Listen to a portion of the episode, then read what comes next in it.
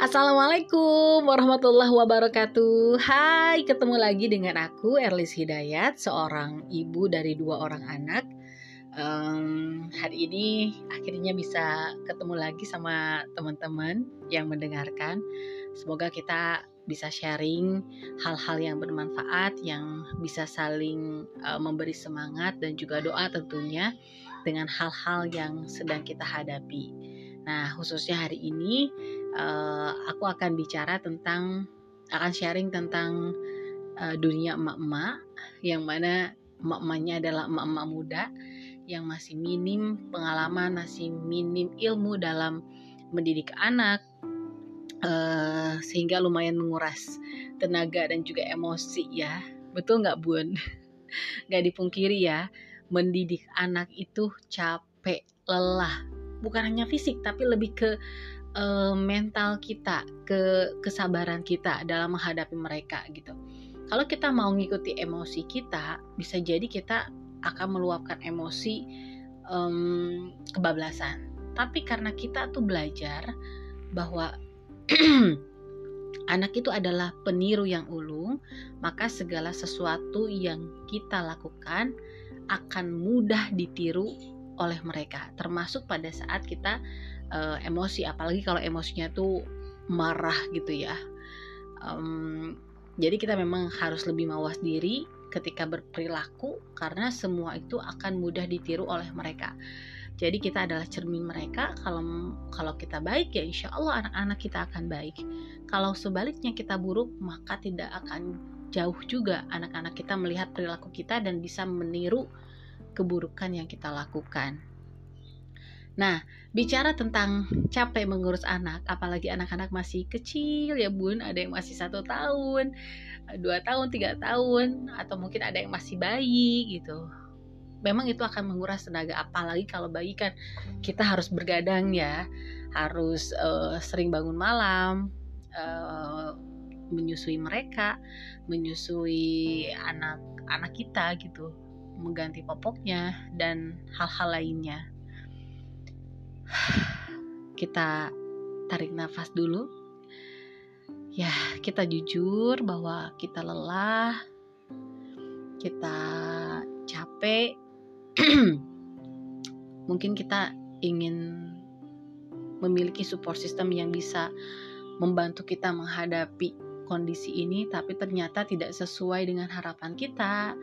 Dari circle kita, misalkan suami juga sibuk dengan pekerjaannya, atau keluarga kita juga sibuk dengan urusannya masing-masing, maka kembalilah kepada niat awal kita, bahwa kita memiliki anak, mendidik mereka, ingin mereka tumbuh menjadi anak-anak yang solih.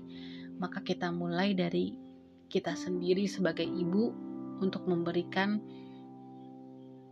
contoh bahwa kita berusaha memberikan yang terbaik dengan bersandar pada Allah, meminta pertolongan Allah, sehingga Allah sendiri yang akan menurunkan pertolongan itu kepada kita, entah lewat suami kita, entah lewat orang-orang yang ada di sekitar kita, keluarga, teman, sahabat, tetangga misalnya. Allahu a'lam. Yang jelas, yang pertama kita harus jadikan sandaran adalah Allah, yang bisa membantu kita dengan caranya yang terbaik. Dan kemudian yang bisa mengobati kita dari kelelahan itu bukan hanya kelelahan fisik, tapi juga kelelahan mental dalam menghadapi anak-anak adalah menurunkan grade atau level kesempurnaan kita, yang biasanya mungkin pengen rumah tuh selalu bersih, gak mau ada coretan, nggak berantakan, nggak kotor gitu. Kita bisa turunkan level itu. Jadi kita mengizinkan diri kita untuk oke, nggak apa-apa rumah saya tidak selalu bersih, tidak selalu rapih, tapi anak-anak bahagia gitu. Atau kita membiarkan anak-anak bisa mengeksplor kreativitasnya dengan kita gitu, walaupun ya rumah berantakan bareng-bareng sama ibunya, walaupun ya akhirnya kita sendiri yang akan membereskan, merapihkan kembali rumah kita. ya nggak apa-apa, kita lagi makan, tiba-tiba anak kita pup, minta dicebokin, tiba-tiba anak kita pipis di lantai, kita harus bersihkan najisnya, kita bersihkan kotorannya, kita lap lagi dengan bersih.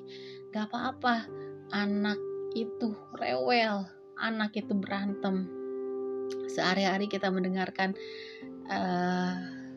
bukan hanya celotehan, tapi juga tangisan mereka, kerewelan mereka, yang hanya akan berlangsung sebentar.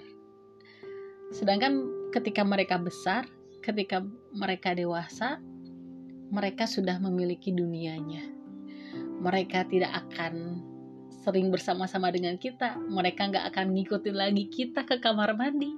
Kalau kita mau lagi mandi atau lagi gak ada di rumah, selalu nanyain kita. Yang kalau misalkan kita tinggalkan sebentar, anak kita nangis. Itu semua gak akan kita rasakan lagi beberapa tahun ke depan.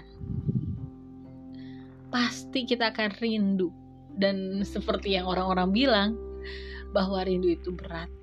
Maka dengan segala kondisi yang sedang kita hadapi, menghadapi anak-anak, ini juga reminder buat aku pribadi yang masih jauh dari sempurna untuk menghadapi anak-anak, mendidik anak-anak, masih kurang ilmu untuk mendidik anak-anak. Tapi kita gak boleh stuck, kita harus terus belajar mengasah kesabaran kita, mendidik anak-anak kita agar mereka juga tumbuh dengan penuh kasih sayang, penuh dengan cinta dari orang tuanya, penuh dengan kehangatan khususnya dari ibunya. Karena core dari kebahagiaan rumah tuh menurut aku adalah di ibunya gitu. Nah, core ini harus didukung penuh juga oleh partner kita, yaitu suami. Ya lebih bagus lagi kalau ada orang-orang di sekitar kita, circle kita juga mendukung hal itu, sehingga kita juga akan menghadapi segala sesuatunya dalam hal membersamai anak tuh akan lebih mudah. Tapi memang kenyataannya tidak semudah itu ya. Ya lagi-lagi kita harus menjadikan sandaran itu ya hanya kepada Allah Subhanahu wa taala. Biarkan Allah yang mengurus semuanya. Biarkan Allah yang menata hati kita sehingga kita menjadi orang yang sabar menghadapi anak, sehingga kita dengan ikhlas, ridho membersamai anak-anak kita. Sehingga rumah terasa aman, nyaman, tentram, dan bahagia. Itu sih, semoga ini bermanfaat. Mari kita sama-sama sabar, karena sebagai seorang beriman, pilihan kita dalam hidup adalah dua, bersyukur dan bersabar. Bersyukur ketika mendapatkan nikmat dari Allah, dan bersabar ketika kita mendapatkan ujian dari Allah. Dua itu adalah pilihan dalam hidup kita. Tinggal kita pilih yang mana. Dua-duanya pasti menjadi pilihan kita ya. Saat kita mendapatkan nikmat, kita bersyukur. Saat mendapatkan musibah ya, kita bersabar. Allahu a'lam bishawab. Semoga bermanfaat. Saling mendukung, saling mendoakan karena Allah.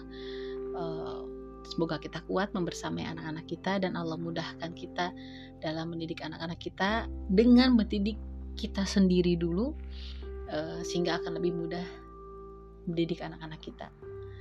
Assalamualaikum warahmatullahi wabarakatuh.